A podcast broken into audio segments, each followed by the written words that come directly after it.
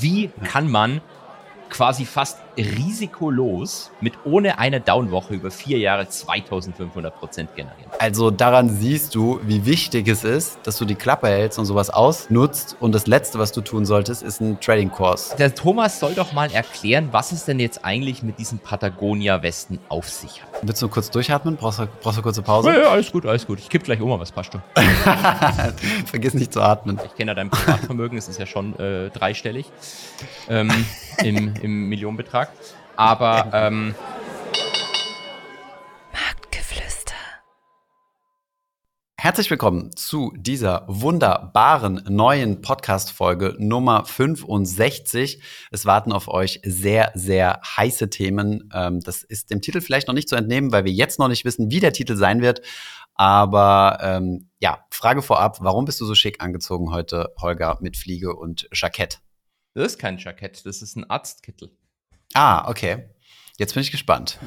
Da gibt es ehrlich gesagt nicht, ähm, nicht wirklich einen, einen, vernünftigen, äh, einen vernünftigen Background. Ich habe mir bloß gedacht, du hast mich letztes Mal so schön mit Fliege und Jackett überrascht und ich hatte mir ja vor langer, langer Zeit, ähm, ich glaube, das ist jetzt schon eineinhalb Jahre her, so einen Arztkittel gekauft. Ähm, okay. Finanzsprechstunde habe ich das damals genannt. Gibt es auch schon lange nicht mehr. aber es passt doch vielleicht auch zum Podcast dazu, dass ich jetzt einfach mal so einen dämlichen Arztkittel anhabe. Damit Gut, der nicht die ganze Zeit nur daheim rumliegt. Dann nehme ich mir das nächste Mal das Stethoskop meiner Frau, äh, das auch äh, eigentlich nur äh, als Schmuck dient, weil, sag nicht, du hast ein Stethoskop. Ach, geil.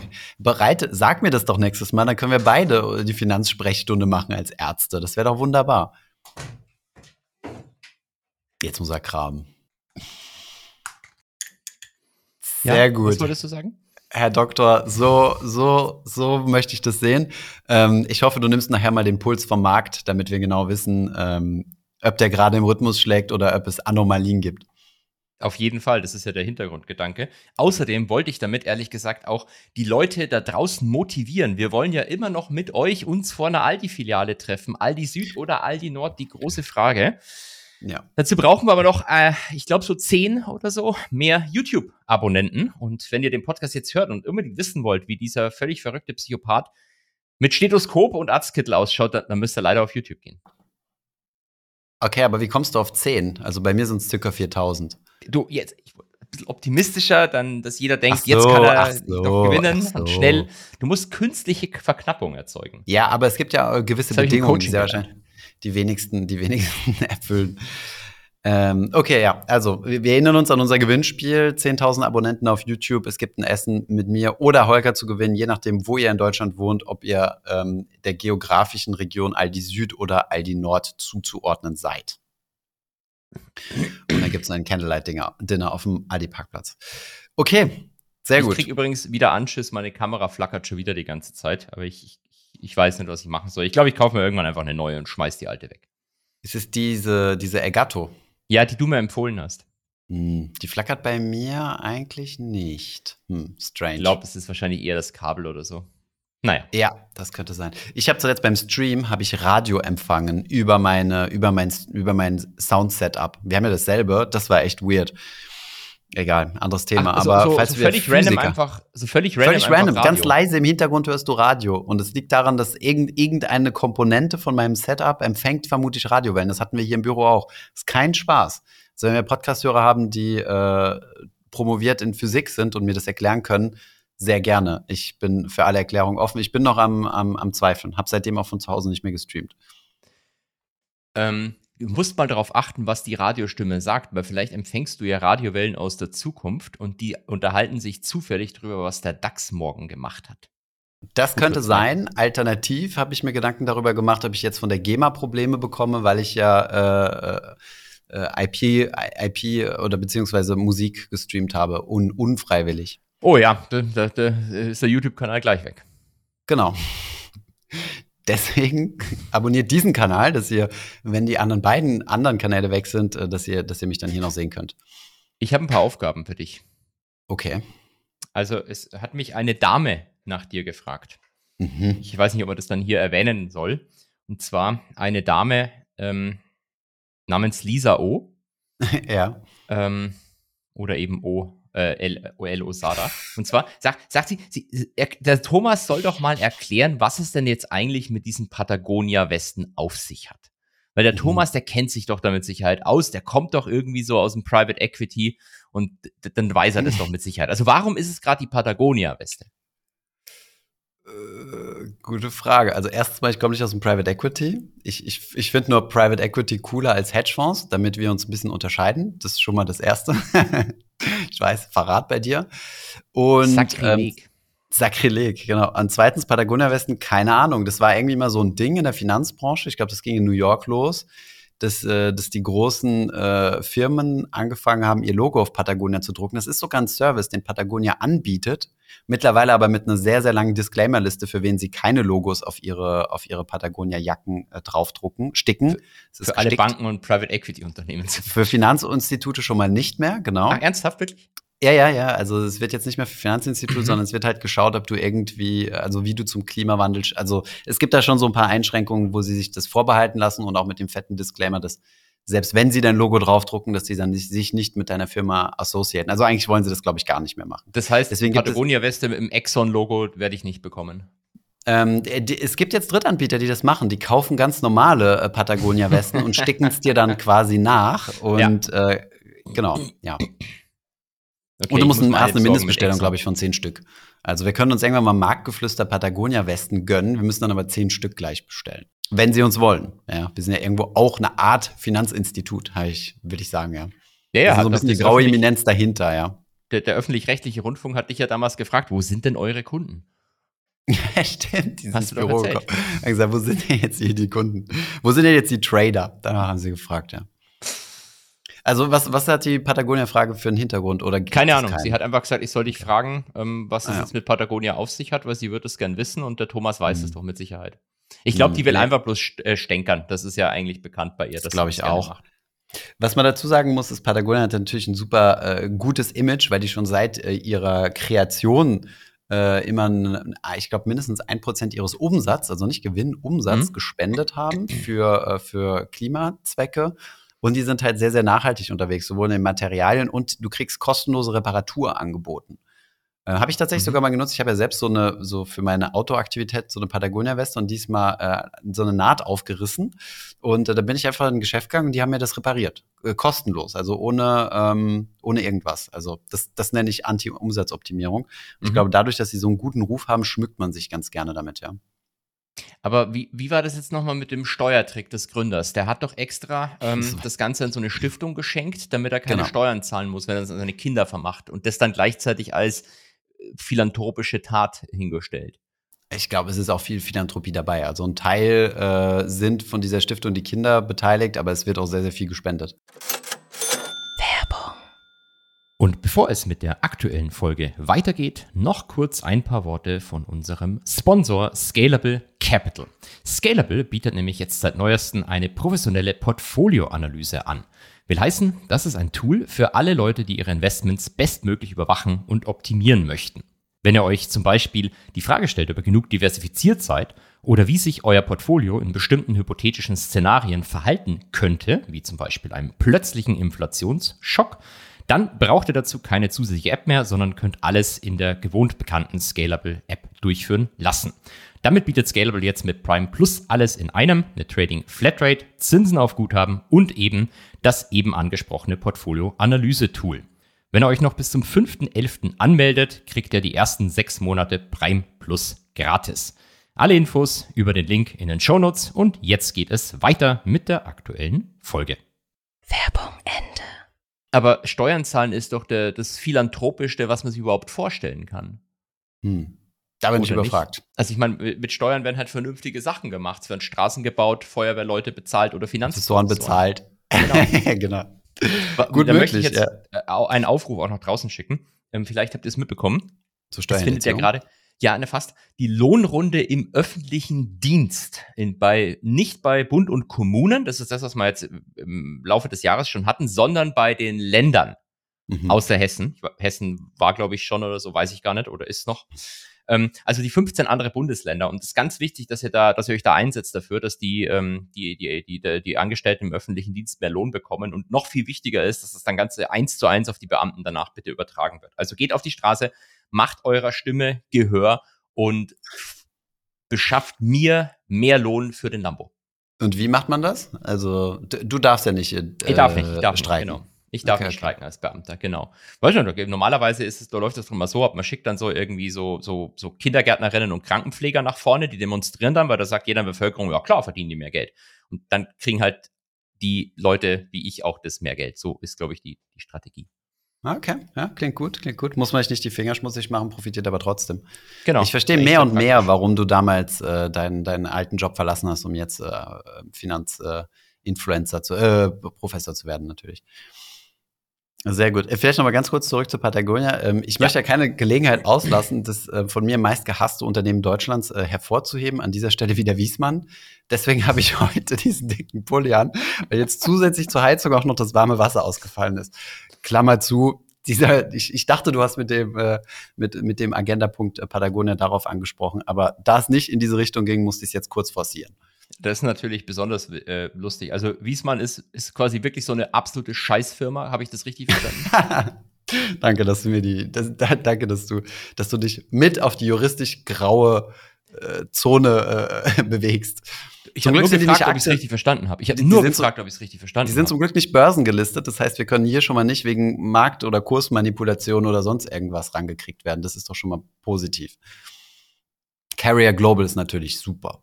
Außerdem musst du immer aufpassen, wenn du dir bekannte Persönlichkeiten und ähm, starke Politiker oder reiche Menschen als Feinde machst. Sonst ja. passiert einem ja noch irgendwie ein Ungeschick. Meinst du, erzählst du mich jetzt zu den Politikern oder zu denen, denen das Ungeschick passieren wird? Ich meine eher die reichen Menschen, zu denen würde ich jetzt auch zählen. Wir wissen ja, ich kenne ja dein Privatvermögen, es ist ja schon äh, dreistellig ähm, im, im Millionenbetrag. Aber ähm, äh, nee, nee, äh, die Fiesmann-Leute haben wahrscheinlich nur einen Ticken mehr als du. Ja, das ist möglich. Spätestens nach dem Deal, ja. Und du meinst, ich sollte da aufpassen, ja? Genau, nicht, dass da was passiert, weil es soll ja passieren hin und wieder mal. Also in Russland, ähm, da stürzen die Leute ja mal aus dem Fenster. In China hat jetzt der ehemalige Premierminister, der, wie heißt der, Li Keqiang oder so, ich kann halt mhm. nicht aussprechen, auch wenn ich mal Mandarin gelernt habe bis A2, hat einen Herzinfarkt gehabt mit 68, also un, un, sehr, sehr, sehr unglücklich. Das habe ich mitgekriegt mit 68 Herzinfarkt. Also weißt du, komplett abwegig ist das nicht, aber. Nein, es ist ja. nicht komplett abwegig. Und ich, ich würde da, da wollte ich jetzt tatsächlich nur einen blöden Witz machen und nichts unterstellen, weil ähm, der war ja eigentlich weg vom Fenster und wäre mir jetzt neu, dass der auch, der hat zwar generell so einen anderen View gehabt als der Herr Ski, aber er, er wurde jetzt nie irgendwie als, als, als, als großer Konkurrent von ihm ähm, mhm. bezeichnet. Und es war auch allen klar, dass er dann aus der Regierung ausscheidet und also das Einzige, was mich halt wundert, ist, ich habe so morgens so spontan auf den chinesischen Markt geschaut, also die, die ETFs, die sind alle richtig im Plus. Also anscheinend ähm, weiß ich auch nicht, was das geil. oh, das juckt halt einfach kein statistisches Rauschen, aber das ist sehr unwahrscheinlich. Ähm, okay, ich werde mir Bodyguards einstellen, um sicher und mit immer einem großen Sicherheitsabstand zu meiner Wiesmann-Anlage, nicht, dass da ein Sprengsatz drin verbaut wurde genau, vom letzten mit der Techniker, Techniker kommt. einer von fünf, der, der schon stattgefunden hat. Gut, Kommt jetzt übrigens eine neue rein. Thema closed. Gibt es übrigens eine staatliche Förderung drauf, wusste ich gar nicht. Voll gut. Auf Wärmepumpen? Also, genau, genau. Also quasi eine Staatszurückerstattung. Äh, Steuerrückerstattung für mich. Eine, eine Art. Jetzt ist natürlich saupeinlich. Das wüsste man wahrscheinlich so als wirtschaftsinteressierter Mensch wissen. Da war doch mal was, da hat man doch über diese Wärmepumpen groß diskutiert die ganze Zeit. Und ich weiß gar nicht, was das Da wollte doch der Habeck, glaube ich, persönlich in alle, zu allen Ölheizungen in Deutschland kommen und die mit einem Brecheisen rausschlagen aus den Wohnungen. Persönlich, so. genau. Ja, ja, genau, das war, glaube ich, so. Bin mir ziemlich ja, sicher. Ja, so habe ich es irgendwie gelesen in der Bildzeitung. Ja, genau. Und äh, zum Glück haben wir jetzt Sarah Wagenknecht, die dieses Problem für uns lösen wird. Die ist, glaube ich, nicht für Wärmepumpen, oder? Ich weiß nicht, wofür sie ist, aber sie, sie bildet einen Gegenpol zu den, ähm, wie werden sie immer be bezeichnet, den, äh, der Verbotspartei. Also ist jetzt. Äh, der FDP meinst du? genau.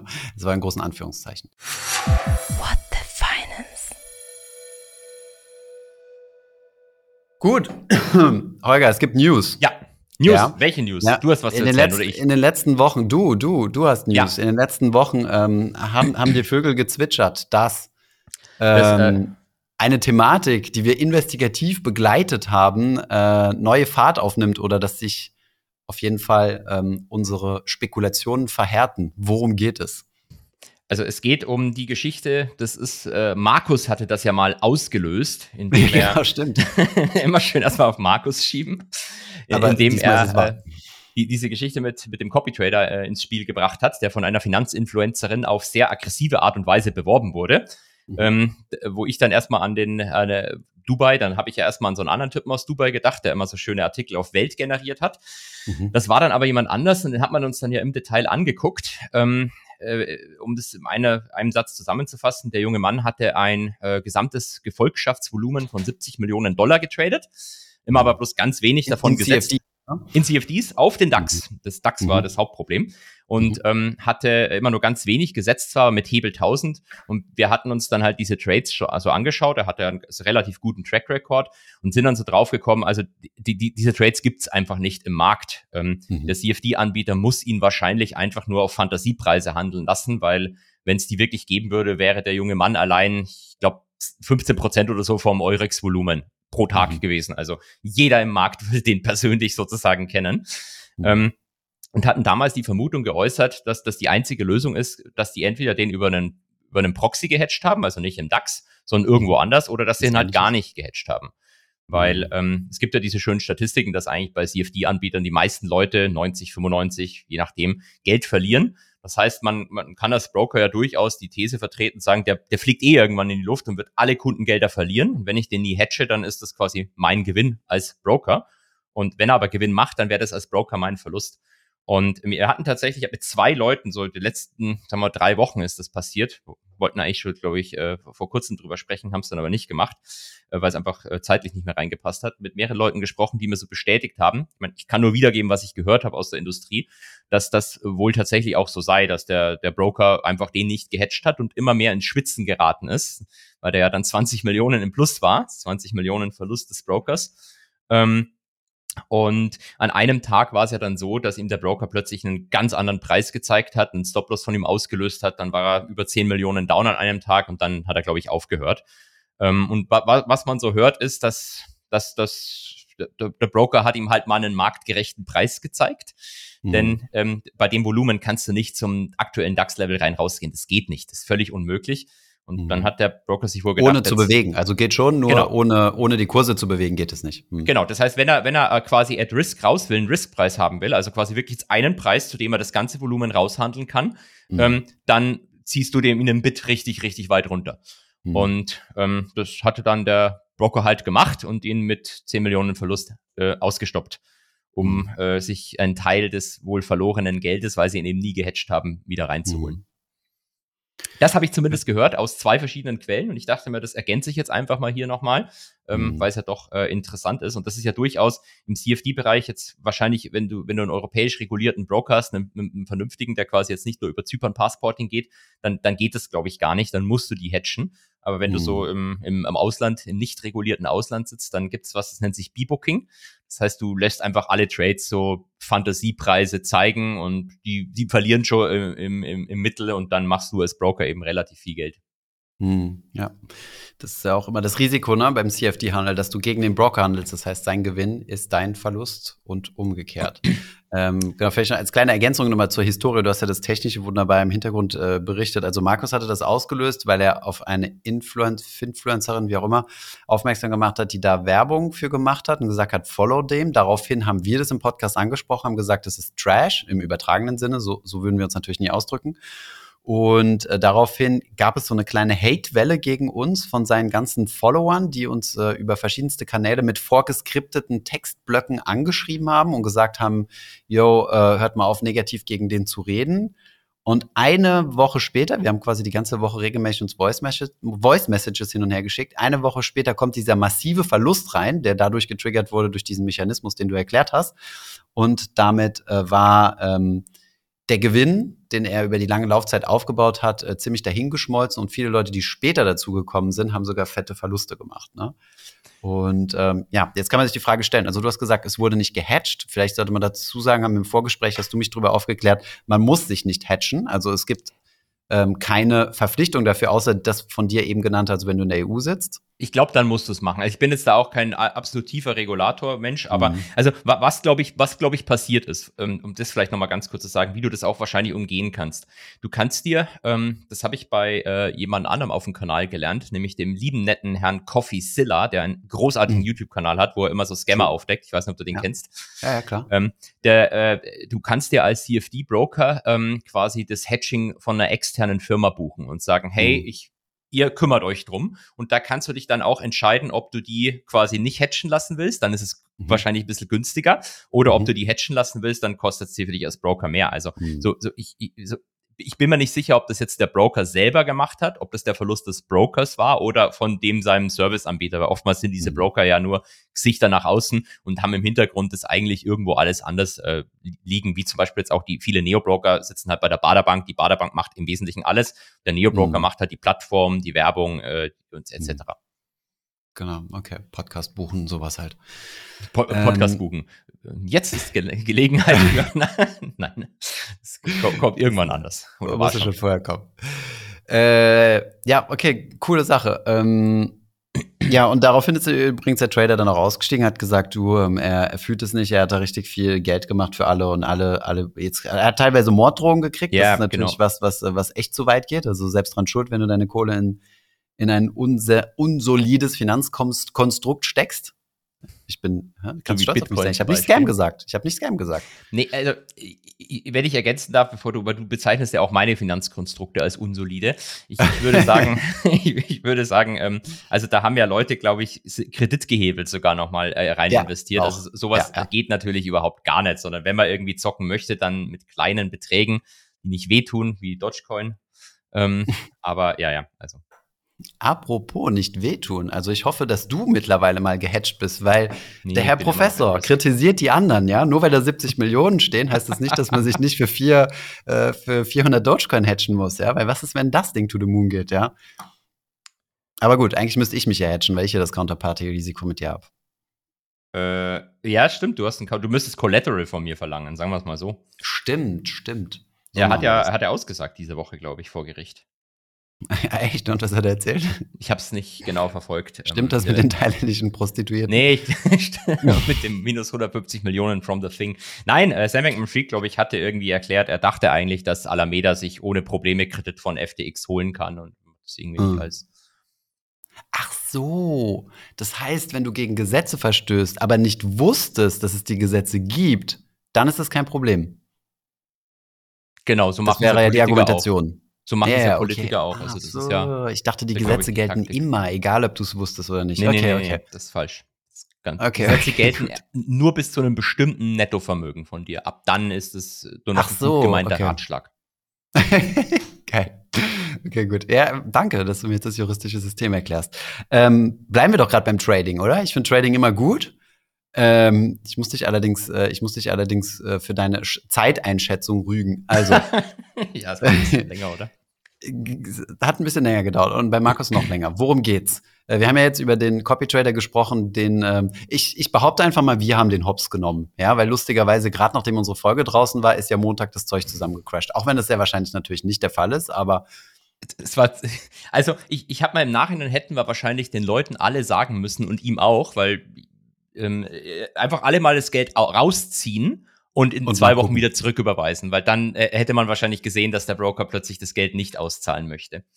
Nee, ja, aber ähm, den, den, ich habe ja noch einen zweiten Trader gefunden. Ähm, den finde ich, ähm, den hat mir jemanden geschick, jemand geschickt aus der Community. Deswegen vielen Dank an den lieben Daniel. Ohne den hätte ich diesen Artikel niemals gefunden. Mhm. Ähm, ich weiß gar nicht, ob wir den Namen des Traders hier irgendwo stehen haben, aber vielleicht äh, äh, verschweigen wir auch hier einfach den Namen, um konsequent zu bleiben. Der junge Mann hat eine ähm, ähnliche Performance hingelegt wie unser Copy Trader damals. Unser Copy Trader mhm. damals hat, glaube ich, 1500 Prozent auf eineinhalb Jahre oder so gezeigt. Yeah. Ähm, dieser junge Mann hier hat, äh, wie viel sind das? 2500 Prozent, aber, aber auf vier Jahre gezeigt. Also die Performance mhm. ist signifikant schlechter. Mhm. Und ähm, bevor ihr jetzt denkt, dass ich mich jetzt hier wieder über irgendwas auslasse und was als sinnlos und Schwachsinn bezeichne, ähm, das ist echt hier. Also ich, gut, ich hab, konnte es nicht verifizieren, dass es echt ist, aber ich komme aus der Industrie. Ich glaube das aufs Wort, dass das genau so passiert ist, wie das der junge Mann zeigt. Also 2500 Prozent Performance realistisch und tatsächlich äh, wahrscheinlich in echt erzielt. Ähm, so geht ich finde, wir können das, ich, ich finde, wir können das in den Show Notes äh, verlinken, weil erstens mal ist es eine Trading-Strategie, die du heute sehr wahrscheinlich so leicht nicht mehr nachmachen kannst. Und für diejenigen, die es nachmachen können, ähm, also beziehungsweise die technischen Kapazitäten dafür haben und das Verständnis, go for it. Ähm, Holger schickt mir das Ding rüber ähm, mit einem mit kleinen Hinweis, lest das mal, sind höchstens fünf Minuten, maximal fünf Minuten. Es ist ein verdammt langer Artikel. Also, wenn ihr tief im Thema Trading drinsteckt und äh, euch Gamma, Vegas und äh, so weiter äh, ein Begriff sind, dann stimmen vielleicht die fünf Minuten. Bei mir war es tendenziell eher eine 20 Minuten, konservativ geschätzt. Und äh, Markus meinte, ich habe ihm gesagt, lest das mal abends. Er hat mir eben gesagt, er war bei 35 Minuten. Also, oh. das nur mal zur, so, das nur mal zur Einschätzung mit viel Googeln zwischendurch und so. Kannst du bitte aufhören, meine Frau immer zu bestätigen, weil die sagt auch immer, die beschwert sich, weil ich rufe immer und sage, fünf Minuten bin ich fertig. Und dann so. eineinhalb Stunden später komme ich dann runter und sage, ja, jetzt habe ich alles fertig. Der Podcast ist jetzt vorbei. Äh, Achso, du sagst deiner Frau, du machst einen Podcast über fünf Minuten. Ja, das ist auf jeden Fall gut so, geschätzt. So nicht, aber ich, ich, ich schätze es immer ein bisschen, bisschen falsch ein. Sag einfach fünf ähm, Minuten Überziehung höchstens. Äh, du hast richtigerweise gesagt, also generell muss man sich, die Strategie, die der junge Mann gefahren hat, könnt ihr dem Artikel wirklich eins zu eins nachlesen. Also der sagt genau, mhm. wie er es gemacht hat. Und mhm. das äh, sollte natürlich alle Red Flags erzeugen, weil wenn ihr so eine geile Strategie habt, die so viel Performance erzeugt, dann ähm, verratet ihr das natürlich niemandem. Ähm, hier ist es aber tatsächlich anders. Also ähm, er hat es für vier Jahre lang gemacht.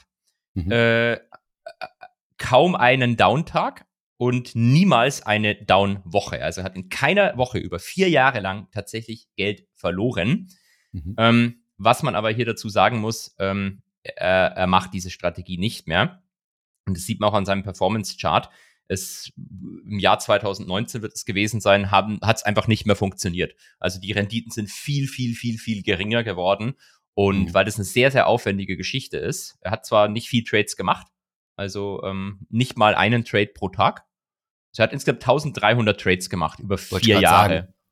Das ist nicht ja, ganz okay. ein Trade pro Tag, oder? Wir haben eine andere Definition von viel, aber ja, 1300 so. Trades. ja, stimmt, Soll ja. jeder für sich selbst einschätzen, ob das viel oder wenig ETF. ist.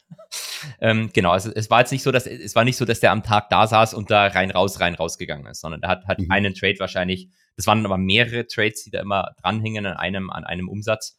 Mhm. Ähm, das hat ein paar Minuten An einer Richtung sozusagen. Also er meinte genau. schon, dass er, dass er immer versucht hat, abends geschlossen zu sein. Also dass er keine Overnight-Position Ja, genau, was, genau. Was schon vorkam, aber genau. Weil, weil er musste.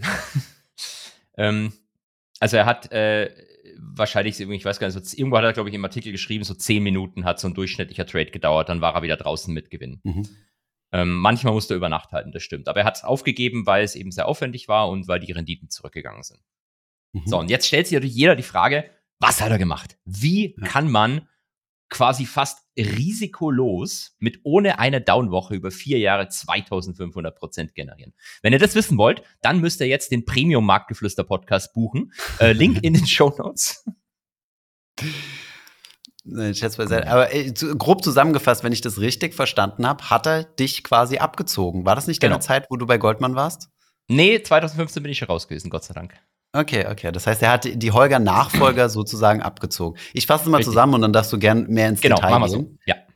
Also, was er gemacht hat, im Endeffekt kann man in einem Wort zusammenfassen, er hat einfach Preis- oder Misspricing, also falsches Pricing von äh, Derivaten ähm, oder sorry, von Zertifikaten ausgenutzt. Also das sind hier Warrants, die nennen das DAX-Warrants, also jegliche Art von Zertifikaten, die direkt von Emittenten herausgegeben werden.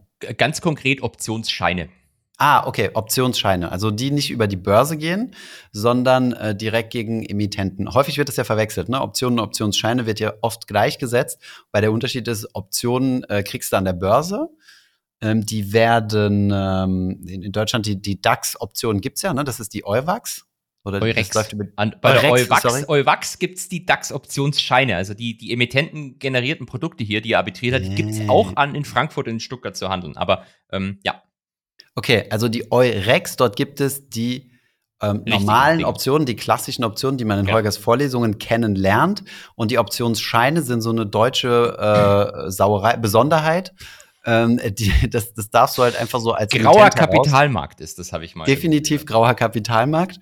Und äh, da hat er einfach Preisunterschiede ausbenutzt, indem er sich ein super smartes äh, Excel-Sheet gebaut hat, wo alle möglichen Daten reinkommen, von denen ich keine Ahnung habe, äh, was das ist. Und ähm, dann hat er sich sogenannte Straddles gebaut. Ähm, da kannst du uns gleich nochmal sagen, was das ist. Ähm, du setzt also in die eine Richtung und in die andere, also einen Call und einen Put. Ähm, boah, jetzt wird's kompliziert. Und ähm, setzt also, also angenommen, dein Optionsschein ist zu günstig bepreist dann würdest du diesen Optionsschein kaufen und dir gleichzeitig aber eine Option, also eine echte Option an der Euwax oder Rex, Eurex, Eurex aber schreiben. Damit hättest du quasi eine Option herausgeben und eine Option gekauft.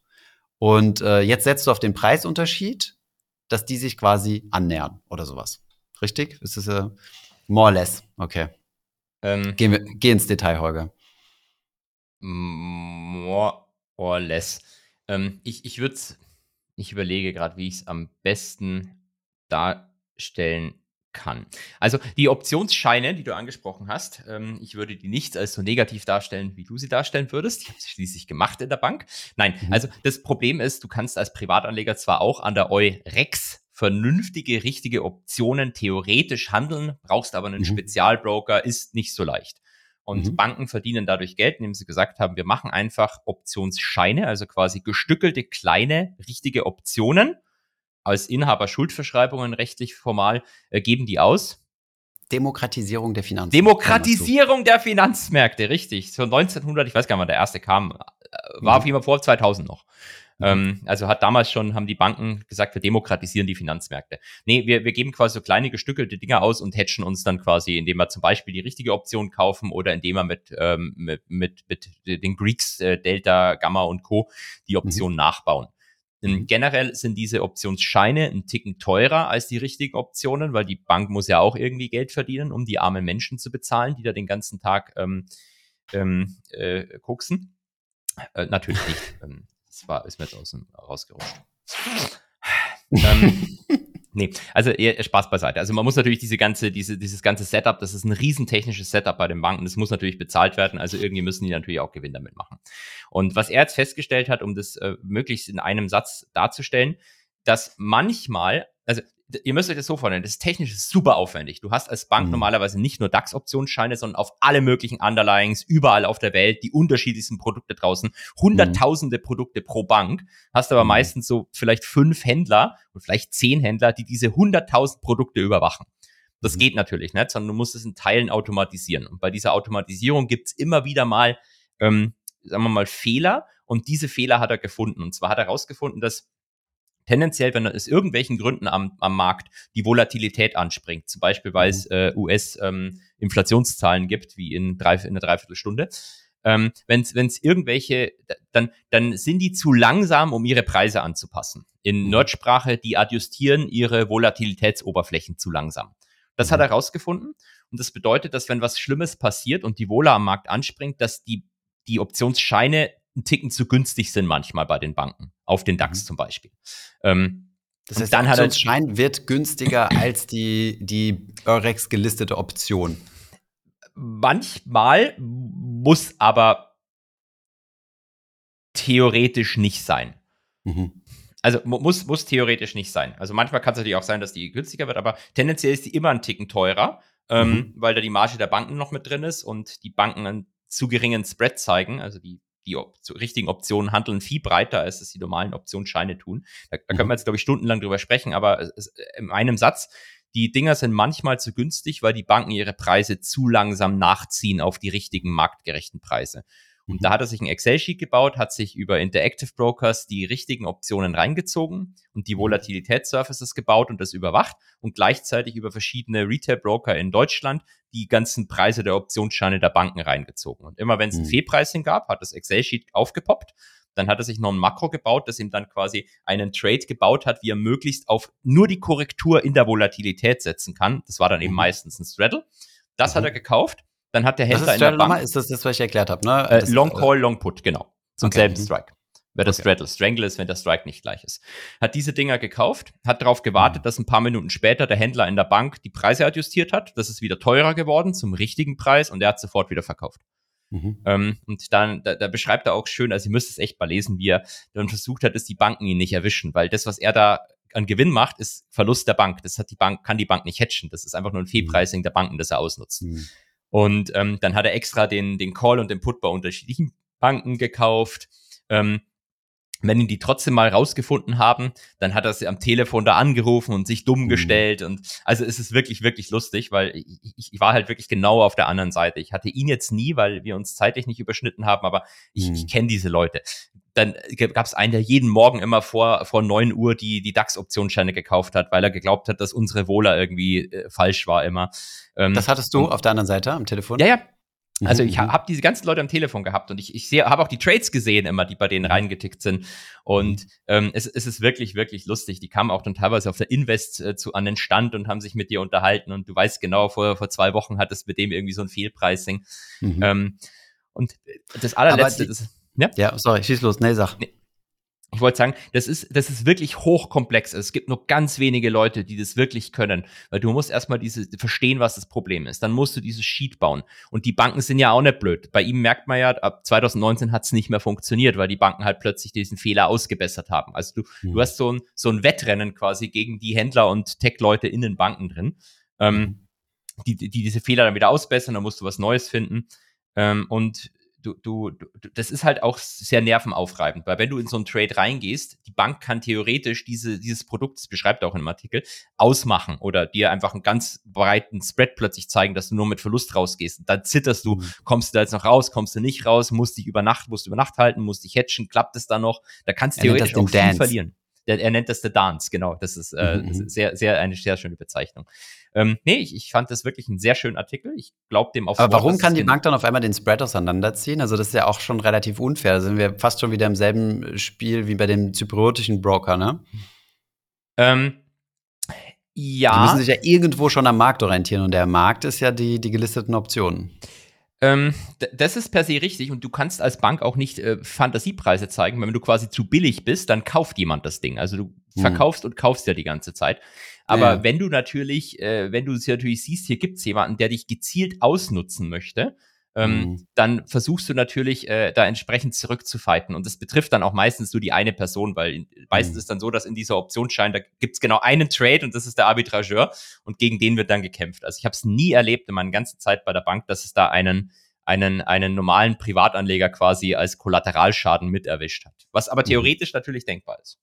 Aber wie verdienst du jetzt mit diesem Misspricing konkret Geld? Also du, du kaufst eine Put, du kaufst eine, eine, einen Call Genau, damit so, hast du keinen Delta. Also wenn der DAX hoch und runter geht, ist dir das erstmal wurscht für kleine Bewegungen. Ja. Du verlierst ja. nichts. Ähm, mhm. Aber wenn er quasi, wenn, wenn die Vola von der Bank zu niedrig ist, dann ist sowohl mhm. der Put als auch der Call zu günstig. Wenn die die ah. Vola adjustieren, dann geht es einfach hoch. Du setzt quasi also, mit einem Straddle du steigst auf ja so Vola. ein, Du steigst ja so ein, wartest, dass quasi korrigiert wird, dass, äh, genau. äh, dass die Volatilität mit in die Berechnung einfließt und dann steigen die Kurse von beiden, also vom genau. Put und von, äh, vom Call. Genau. Und dieser Kursanstieg ist dein Gewinn. Genau.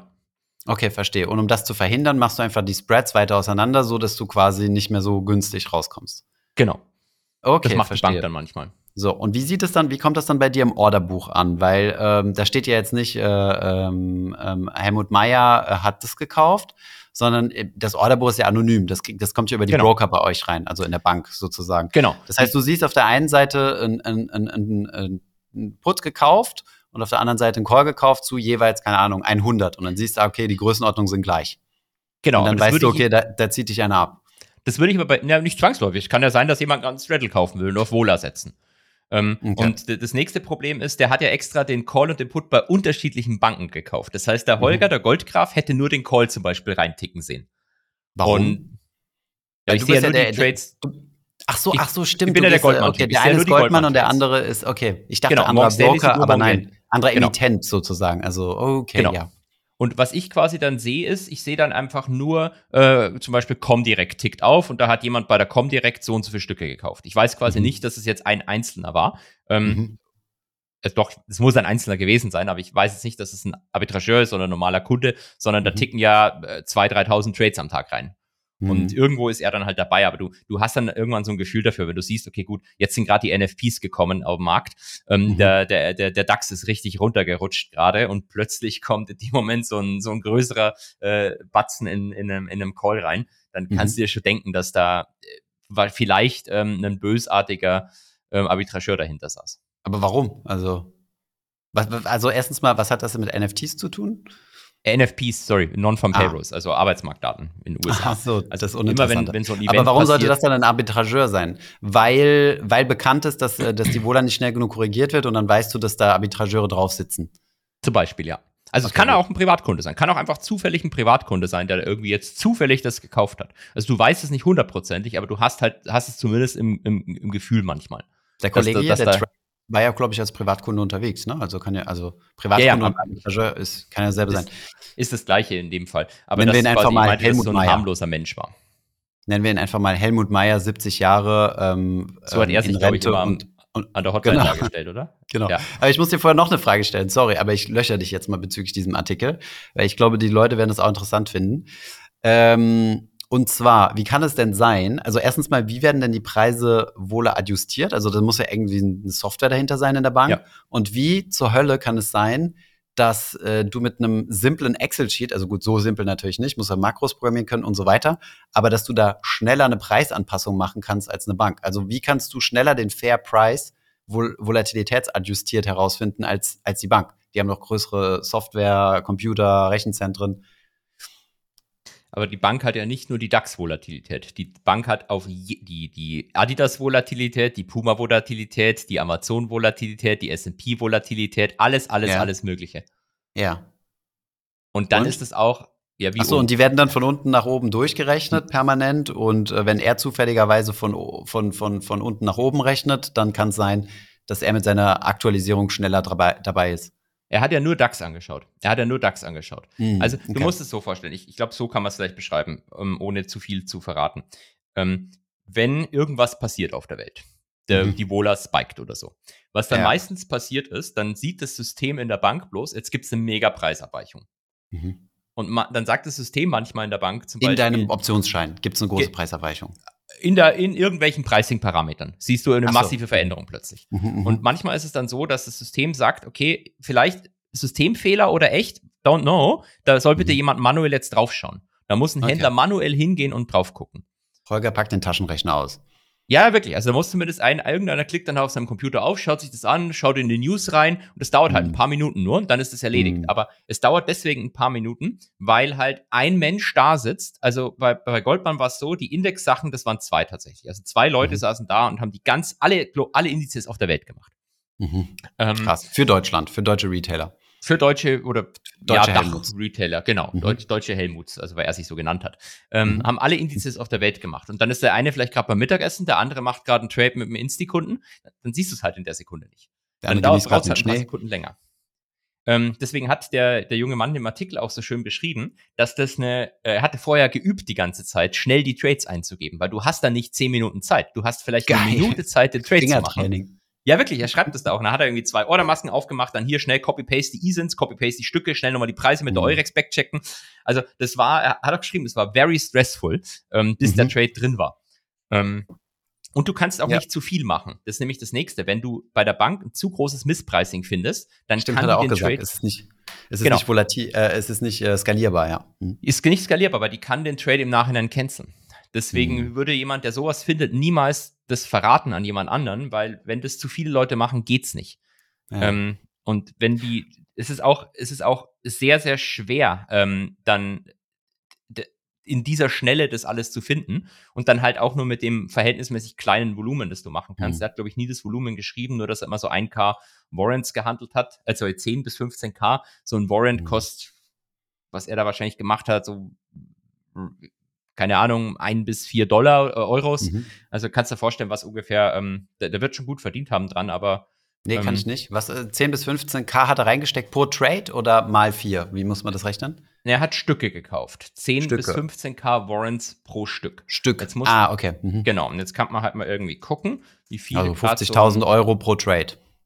Ja, genau. Pro Seite. Also ist er vielleicht mit zwischen 50 und 100, würde ich mal sagen, echten okay. Geld reingegangen. Mhm. Und dann macht er halt da vielleicht Prozent drauf oder so.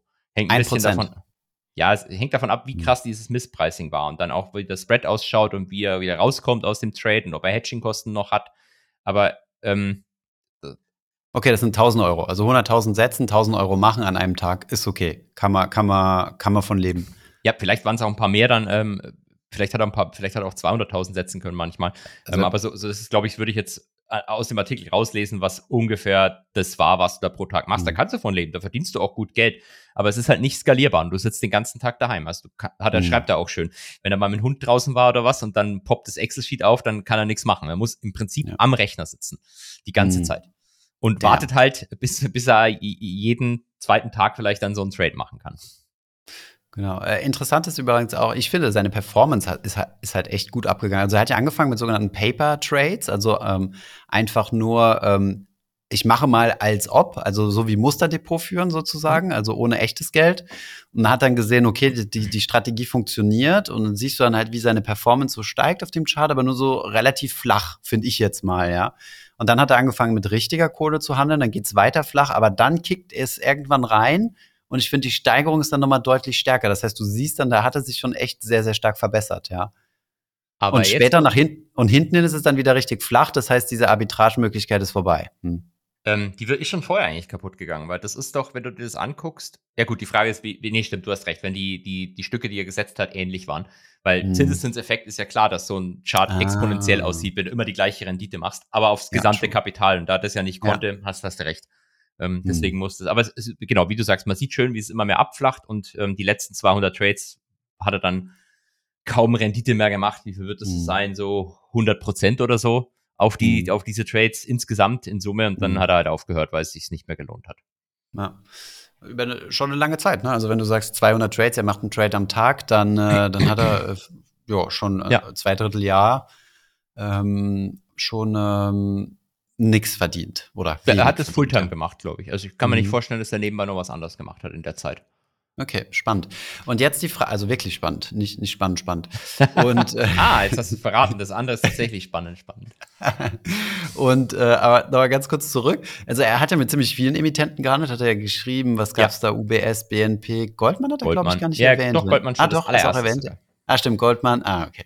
Äh, Unicredit, äh, Deutsche Bank und so weiter.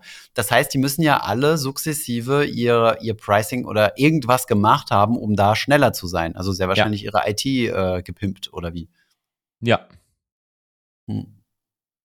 Was du ja theoretisch machen kannst, ist, du kannst ja deine, deine, deine Produkte aussetzen. Also wenn dann so ein Ding aufpoppt, wo ein Trader reingucken guckt, dann kannst du ja die Produkte erstmal auf Hoddle stellen ähm, quasi nicht mehr verkaufen oder nicht mehr zum Handel anbieten und dann, äh, dann guckt der Trader erst rein und dann geht's ja. weiter.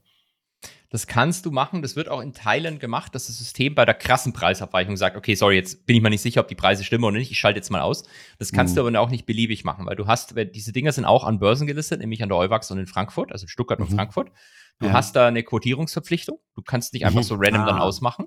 Okay. Und ähm, wenn du, es gibt so Statistiken immer, wenn, wenn, wenn quasi dieses rumspricht, dass zum Beispiel jetzt Goldman die ganze Zeit die Produkte ausmachen würde, wenn es Marktbewegungen gibt, dann handeln die Leute keine Goldman-Produkte mehr. Also die Leute, an denen du mhm. da wirklich Geld verdienst, dann, die, die teilweise auch ähm, viel äh, handeln, die, die kommen dann einfach nicht mehr zu dir. Also mhm. das, das ist echt, äh, die, die, die, diese Arbitrageure schwimmen teilweise einfach unerkannt in der Masse mit. Und mhm. du, das, das System, das Business funktioniert halt so, dass du auf äh, viele Kunden Geld verlierst, aber auf andere viele Kunden dann wieder Geld machst. Das ist Market Making. Ähm, mhm. da, da, kannst du dich eigentlich nicht um einen einzelnen Fisch kümmern, vor allem wenn der klein ist. Wenn der klein mhm. ist, dann, dann hast du einfach die Zeit und die Energie nicht und dann, dann mhm. können halt ein paar Leute da gut Geld dran verdienen. Ah, okay, ja. Wie, wie groß ist denn dieser, dieser Markt von Optionsscheinen überhaupt? Also ich, ich, ich finde, ich habe da Schwierigkeiten, das mit nachzuvollziehen, weil erstens mal, also die Neo-Broker, die, die so im landläufig bekannt sind, haben, wobei doch, die haben teilweise diese Produkte auch, ne? Ja, ja, ja haben, haben sie alle mittlerweile.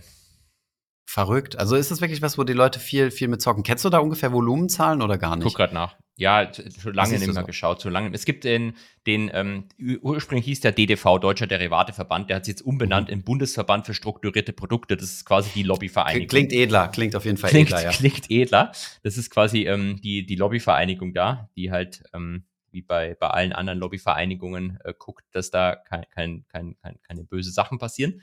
Ähm, mhm. ich schaue gerade nach, hier Marktanteile nach. Ähm, meinst keine nach, bösen Sachen rauskommen, das ist ein Unterschied. Genau, genau, da äh, hat man dann auch mal so ehemalige Politiker, die man dann irgendwie reinholt. Ähm, Finde ich irgendwie. Also reden wir jetzt, keine Ahnung, von, von 10 Millionen am Tag oder reden wir von einer Milliarde oder also so eine Größenordnung? Hier, Goldman Sachs, Umsatz in strukturierten Wertprodukten im September 2023. Mhm. So, und ich bin echt schlecht bei sowas. 600 Millionen. 600 Millionen in einem Monat genau. von einem Emittenten. Ja, in insgesamt. Goldman war da mal auf Platz 1. Ähm, mhm. 4, 4, 4, 4 Milliarden Umsatz im September, wenn ich das richtig lese. Genau, ungefähr 4 Milliarden Umsatz im September. Jetzt muss man aber aufpassen, das ist natürlich Umsatz. Und wenn Was hast du, 4 Milliarden Umsatz? 4 Milliarden okay. Umsatz, ja. Mhm, mh. wenn, wenn natürlich irgend von, das können auch nicht private sein, aber man muss natürlich dazu sagen, dass wenn da jemand rein rausgeht, rein rausgeht, rein raus und es viel macht, mhm. dann erzeugst du natürlich auch ähm, viel Volumen, ja klar. Entsprechenden Umsatz. Mhm. Also warte mal, du hast jetzt gesagt 4 Milliarden und 600 Millionen. Wie, wie kriege ich hier zusammen die Zahlen? Was ist was? Der Goldman ist 600 Millionen und 4 Milliarden ist der gesamte Markt. Das hat Goldman ah, okay, einen Marktanteil okay. im September von 15 Prozent gehabt. Okay. Mhm. Und äh, äh, äh ganz unten war Les Gain Stanley. Die haben bloß einen Marktanteil von 6 Prozent gehabt. Lächerlich. Lächerlich, lächerlich, lächerlich. Greed is good, sage ich da aber, äh, aber Vorsicht, Vorsicht, Vorsicht. Das sind jetzt nur Börsenumsätze gewesen. Mm. Tendenziell hast du noch mal viel mehr Volumen im Direkthandel. Also du kannst diese Produkte mm. an Börsen kaufen oder du kannst halt sagen, Bader hier Trade Republic, ich will direkt mit einem Emittenten handeln. Mm. Ähm, da, da, ist wahrscheinlich noch mal deutlich mehr Volumen dahinter. Also das ist kein zu vernachlässigender Markt. Da gibt es schon anscheinend ähm, viel, viel Bedarf und ich benutze es ja auch. Und das ist reines, reines Retail Money. Also wir, wir haben jetzt keine institutionellen, die jetzt hier ein paar Millionen bewegen, sondern es ist wirklich alles ähm, äh, Privatinvestoren. Also es gibt schon institutionelle auch, die sowas handeln. Ähm, aber ich würde jetzt einmal mal unterstellen, das, was an der Börse umgeht, das wird wahrscheinlich ausschließlich Retail sein. Weil ein mhm. Insti würde eigentlich nicht über eine Börse gehen, sondern da machst du es im Direkthandel mit OTC. dem Emittenten. Hm. Krass. Okay, vielleicht eine kleine letzte Anekdote, du hast schon angedeutet. Also wenn der, als dieser Trader hier eingeloggt wurde, sozusagen von der Bank, die merken, upsie, da, da, da zieht uns gerade jemand ab, hat er, deswegen haben wir diesen Helmut Meyer die ganze Zeit erwähnt, immer als Helmut Meyer, 70 Jahre retired and speculating with warrants for fun. Und hat gesagt, ich habe hier ein Misspricing festgestellt, ich würde da gerne mal einsteigen und, und äh, aber euer Spread ist so breit. Genau, so irgendwie so machst du es dann. Da ruft halt dann jemand an auf der Hotline, also generell ist es wirklich sehr zu empfehlen, wenn du irgendwie merkst, dein Produkt ist nicht handelbar oder du verstehst was an dem Produkt nicht, einfach bei diesen Hotlines anrufen. Die Banken haben alle kostenlose Hotlines. Warum? Da kommst du direkt am Trading Floor raus und kannst dir vom, vom Goldgraf quasi früher erklären lassen, wie das Produkt funktioniert. Und das mhm. wird halt oft was von Leuten benutzt, die einfach wissen wollen, wie es geht. Dann gibt es mhm. manchmal so einen Psychopathen, den ich immer hatte, der immer angerufen, hallo, wo steht der DAX? Ja, bei 12.000. Alles klar, danke. Ja, ja. Echt? Geil. Oh, komm, das machen wir auch mal. Wir machen mal einen Live-Call und rufen einfach mal an und sagen, wo steht der DAX? Oder wir warten machen. auf die Arbeitsmarktzahlen, warten bis die kommen und sagen, wie sind die genau. Arbeitsmarktzahlen? Dann rufst du bei Goldman an und sagst, Möbius, mein scheiß Produkt ist nicht handelbar, mach's wieder handelbar. ähm, ja, ähm, geil. Äh, was wollte ich jetzt noch dazu ergänzen?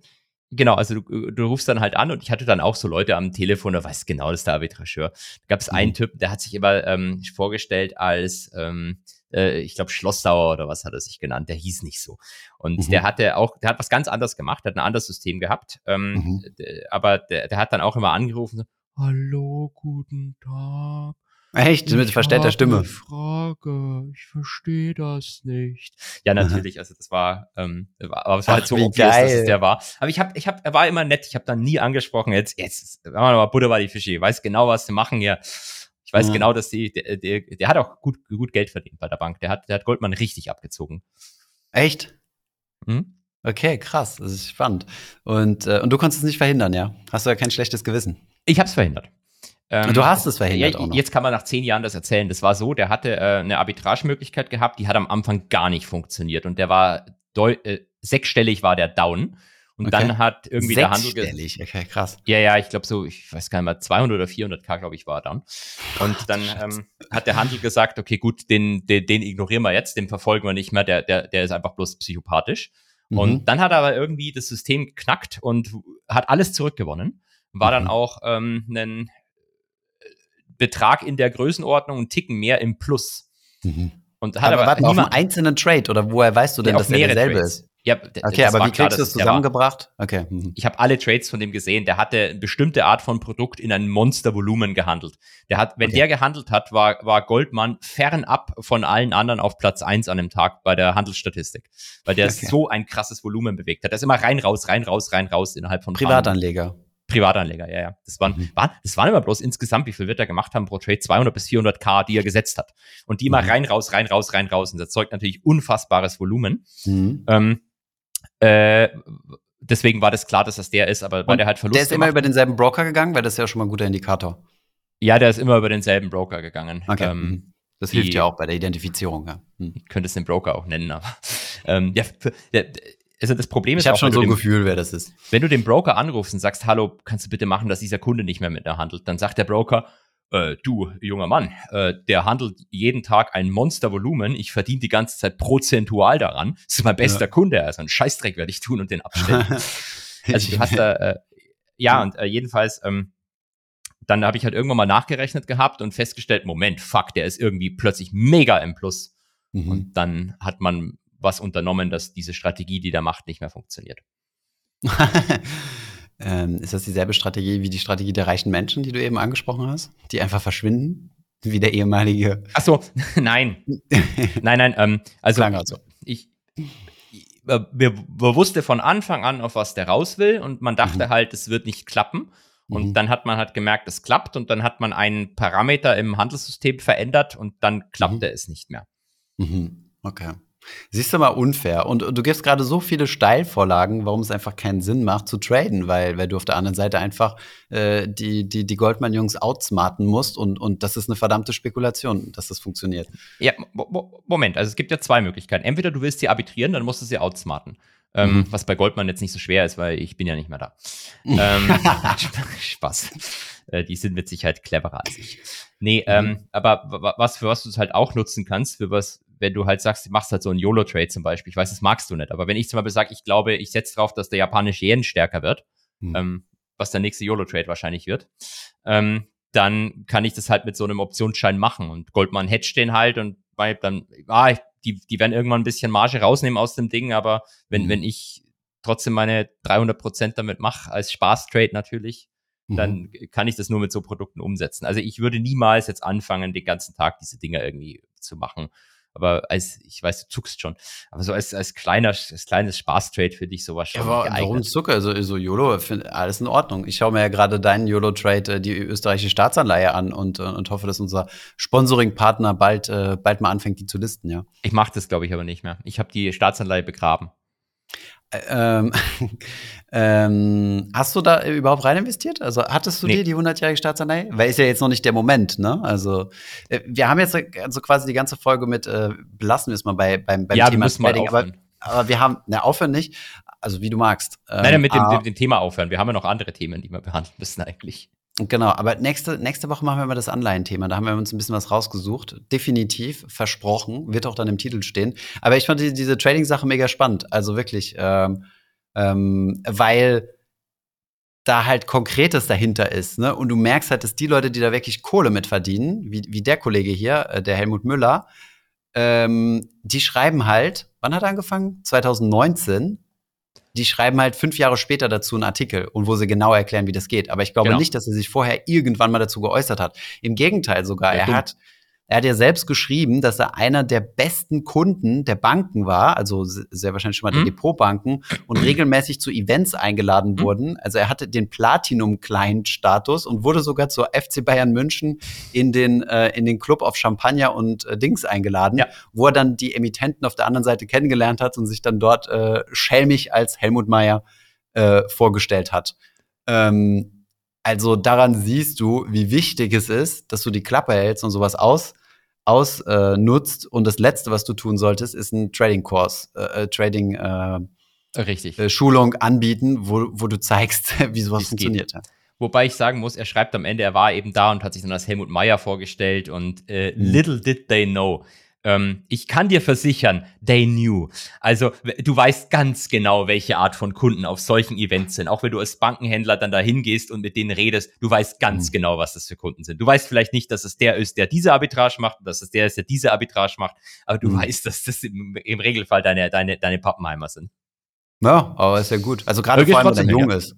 Ne, du, er ist, äh, äh wir hatten einen Händler, der ist immer zur, zur Invest nach Stuttgart gekommen, weil der das cool fand, dass er einfach mit den Arbitrageuren sprechen kann. Der fand das cool. Und der wusste genau, mhm. die Arbitrageure, die, die erkennen ihn schon, die kommen dann hin und dann redet man halt so ein bisschen miteinander. Und mhm. jeder weiß eigentlich, dass der andere weiß, aber man versucht dann trotzdem. Aber redet so da niemand offen? Also, dass man sagt, hier, guck mal, letzte Woche habe ich aber ganz schön abgezogen. Ja, aber vor doch, zwei Wochen, da habe ich dich aber ganz schön über den Tisch gezogen. Also, es gibt einen, der kam dann auch wirklich her, das war nicht bei mir, sondern bei einer anderen Bank, die ich gut kenne und sagte dann, hier, guck mal, Autoschlüssel, den hast du bezahlt. Ich glaube, Porsche was was. Geil. Also da, da, da, da, da, da hasst man sich jetzt nicht. Klar, du willst nicht, dass der mit dir Ist ja egal, du wirst ja bezahlt. Du kriegst ja dein Gehalt so oder so. Also das ist ja nicht dein Geld, was flöten geht. doch, das ist deine PNL, die dann weggeht als Händler. Also als Bankenhändler findest du das schon echt schwierig, wenn dich da jemand arbitriert. Das kann dir hm. wehtun. Okay, ähm. Aber man ist trotzdem in der Kommunikation dann oftmals so, man will ja auch den anderen so ein bisschen kennenlernen, ist auch interessiert, was ist das für einer, was hat er so gemacht mm. und was sind seine ähm, Schwächen. Genau, ja. Also ich fand, es war immer spannend eigentlich. Hm. Ja, okay, ja, siehst du mal.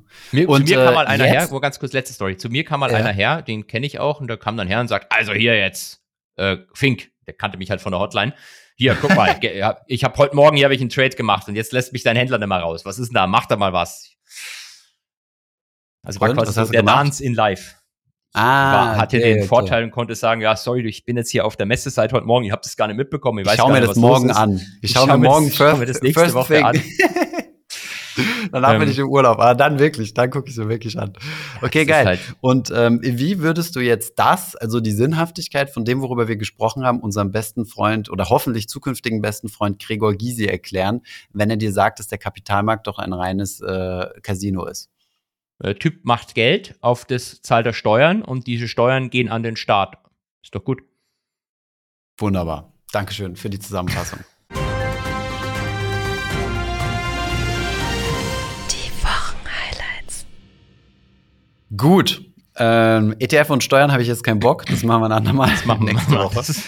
Wir gehen, ähm, genau, doch, das hier müssen wir noch uns angucken, diese Siemens Gamesa-Sache. Ja, wir müssen ähm, auch zumindest ganz kurz zum Markt dann was sagen. Aber wir erst Siemens Gamesa, das finde ich lustig. Sag was dazu. Äh, ich weiß gar nichts. Ich weiß gar nichts. Äh, doch, Moment, Siemens Gamesa, da haben wir ja schon mal ein bisschen drüber gelästert. Das, das hat die Siemens ja ausge, ähm, ausgesponnen, sagt man das, so ein Spin-off von, von Siemens. Und die hatten Anteile an Gamesa, den spanischen Windturbinenhersteller oder so. Und dadurch wurde Siemens Gamesa und die haben die jetzt komplett gekauft und jetzt, jetzt läuft gerade Kacke das Business, oder? Ich habe die Story damals auch nicht mitverfolgt. Ich bin bei Equity Stories grundsätzlich schlecht. Ich glaube, wie gesagt, als, als in so einer Kürze kannst du keine Aktie richtig besprechen, auch wenn viele andere das machen. Aber das hm. funktioniert so nicht. Aber äh, es, es, gab Siemens Gamesa und Siemens Energy hat Siemens Gamesa übernommen. Das ist gar nicht mhm. so lang her, glaube ich. Da haben wir im Podcast auch drüber gesprochen, da haben sich doch ja, so aufgeregt, 47. dass die Spanier so eine schlechte Arbeitsmoral haben. Mhm. Genau, Folge 47. Genau, das, das läuft nicht, das ist alles scheiße. Und jetzt schreit man natürlich wie immer, man kennt es ja von den Banken, ähm, nach dem Steuerzahler, der muss jetzt einspringen. Der Staat soll mhm. doch bitte äh, Garantien für Kredite geben, weil anscheinend Siemens Energy diese Kredite nicht mehr bekommt. Und Siemens mhm. als Mutter sagt, sie hat auch keinen Bock mehr, das äh, zu 25 Prozent haben die noch. Also Siemens hat noch an Siemens Energy 25 Prozent. Die wollen es, glaube ich, loswerden sogar. Mhm. Was ich übrigens verstanden habe mit diesen, äh, warum, ich habe mal über, warum brauchst du denn Garantien? Wenn ich mich nicht ganz irre, ähm, ist das, brauchst du diese Garantien deswegen, weil sonst keiner seine, deine Turbinen oder deine, deine Windkrafträder dort kauft, weil ja keiner Bock hat, von einem zu kaufen, der bald pleite ist. Ähm, und deswegen, äh, des, deswegen brauchen ja diese Garantien, um, um finanziell so, so solide dazustehen mit Garantien vom deutschen Staat, sagen zu können, ey, wir können niemals pleite gehen, der deutsche Staat garantiert dafür, dass wir euch noch die Schrauben in ein paar Jahren wechseln können. Was ich mich ja frage jetzt immer, wo sind die Leute, die immer schimpfen, dass es keine Staatsgarantien geben darf? Eigentlich müssten doch, hier müssten wir doch jetzt äh, einen Camp vor Siemens Hauptzentrale machen und darum kämpfen, dass hier keine Steuergelder versenkt werden. Wo Siemens hat meine Studiengebühren, könnte ich quasi jetzt auf so eine Tafel draufschreiben. Ähm, ja, gut. Ich meine, Garantien fließt ja noch kein Geld. Ne? Aber der Staat kann ja auch nicht unlimitiert Garantien aufnehmen, wenn er für alles garantiert dann. Und außerdem muss die Wirtschaft ja auch irgendwie von allein funktionieren. Also ich glaube, äh, dass äh, die eine oder andere Firma pleite geht, gehört zum, zum, zum Ausliebeprozess dazu. Ne? Es ist ja auch eine Wettbewerbsverzerrung, wenn der eine eine, eine staatliche Garantie kriegt von einem AAA-Land und der andere nicht. Ja, außer es sind also Banken. Bei Banken, die Banken muss man immer retten. Banken sind wichtig. Ja, ist ja klar. Ich meine, wir haben ja gerade äh, fast eine Stunde darüber geredet, wie, wie, wie wichtig Banken in unserem Finanzsystem sind. Genau. Gut. Ansonsten, äh, ach so, und das Wichtigste, ja, der, der Kurs ist ja richtig, äh, wo ist denn der Kurs hin? Haben wir eben Den angeguckt. richtig der Breselt, 7 Euro oder so, gell? 70 Prozent hat's, äh, oder? Also gestern, glaube ich, ähm, oder wann war das? Wann nehmen wir hier auf überhaupt? Wann sagen wir, dass wir hier aufnehmen? Heute ist Freitag, 40 Prozent hat es ungefähr runtergebrezelt. 40? Aber die, sind vor, die hat es vorher auch schon erbreselt, also. 5-Tage-View, 31 Prozent runter. Okay, gut. Und weil jetzt sicherlich die Fragen kommen, jetzt kaufen. Ähm, Fragezeichen. Leute, nur weil ja. irgendwas gefallen ist, heißt es nicht, dass es jetzt ein richtiger Einstiegszeitpunkt ist. Ich weiß, man ist da immer so im Gefühl, denken, jetzt muss ich kaufen, weil wenn es da steht, wo es dann vor einem Jahr stand, dann habe ich voll viel Geld verdient. Aber das mhm. denken die Leute bei PayPal zum Beispiel seit zwei Jahren. Also mhm. äh, be, be careful here, please. Please, 66 Prozent ist es runter in den letzten äh, sechs Monaten mit zwei ja. wunderschönen Treppenstufen nach unten. Ähm, was nicht heißen soll, wie du so schön sagst, ähm, dass es nicht nochmal 66 Prozent kann nochmal 66 Prozent fallen. Es kann für immer 66 Prozent jeden Tag fallen, ohne jemals auf exakt Null zu gehen. Ja, nur gut, irgendwann wirst, du, ja, irgendwann wirst du vom Handel ausgesetzt. Also ich glaube, so bei zwei, drei Cent dürfte Schluss sein. ähm, dann wird sich irgendein Private Equity Fonds schon erbarmen. Oder der Staat. Oder der Staat. Oder der Schad, habe ich verstanden. Also irgend so ein Öl. Öl. Der Schah aus, aus Der Schah, genau. Er glaubt, der hat jetzt andere Probleme. Äh, es gibt ja den Nachfolger, glaube ich, noch. Der ist irgendwie Anwalt oder so. Ah, echt? Also, ist sein, weiß ich, sein Sohn dann? Ich glaube, er ist auch Twitter. Ich habe keinen Clou. So, Mar äh, Markus wollte ich schon sagen. Holger. Ähm, Thomas. What is the market doing? Kannst du bitte dein Stethoskop auflegen und, äh, und berichten? Ich versuche mich möglichst kurz zu halten. Fünf Minuten. Makrodaten US-GDP kam rein fürs dritte Quartal mit 4,9 Prozent. Erwartet wurden 4,5 Prozent. Deutlich besser als erwartet. Eigentlich schlecht für den Markt, weil das heißt ja, die Zinssenkungen haben noch keinen großen Schaden angerichtet. Gleichzeitig auch Kern-PCI-Inflation im dritten Quartal kam bei 2,4 rein. 2,5 ist erwartet worden. Positiv eigentlich. Bedeutet, die Zinssenkungen haben vielleicht doch die Effekte, die man sich wünschen könnte. Die zehnjährigen. Zinsen in den USA waren trotzdem plötzlich über 5 Prozent zu Wochenbeginn. Über 5 Prozent. Mhm. Dramatisch. Einmal kurz hochgetickt, sofort sofort wieder runter. Äh, seitdem jetzt äh, noch einmal kurz ran, dann wieder bei 4,8, 4,9. Den Finanzmarkt interessiert es aber plötzlich. Da ist die S&P Stonks minus mhm. drei Prozent auf die letzten fünf Tage. Der heutige Freitag ist nicht mit eingerechnet. Äh, Michael Hartnett von der Bank of America scheint recht gehabt zu haben. Der hat damals im Sommer gesagt, sell the last rate hike. Seitdem sind wir knapp 10 Prozent im S&P down aber year to date immer noch 8% ab. Ansonsten Mega Cap Earnings, Microsoft, Top und Bottomline Beat, mega geil. Kurzer Jump nach oben, dann aber im Wesentlichen flat auf die letzten fünf Tage. Alphabet, Beat, Top und Bottomline, bessere Zahlen als erwartet. Große Enttäuschung, aber Cloud-Geschäft wächst langsamer als erwartet. Minus 11% auf fünf Tage. Freitag, wie gesagt, nicht mit eingerechnet. Metabeat, Top und Bottomline, Stonk aber minus 8% auf fünf Tage. Amazon Beat, aber leider AWS äh, leichter Miss minus 6% auf fünf Tage, ist aber heute am Freitag, am Freitag, am Freitag, am Freitag, am Freitag 5% ab. Das heißt jetzt nur noch minus 1% auf fünf Tage. Nächste Woche steht dann an. Apple Event, neue Produkte werden vorgestellt. Mein neuer iMac kommt hoffentlich in blau. Ich wünsche ihn mir.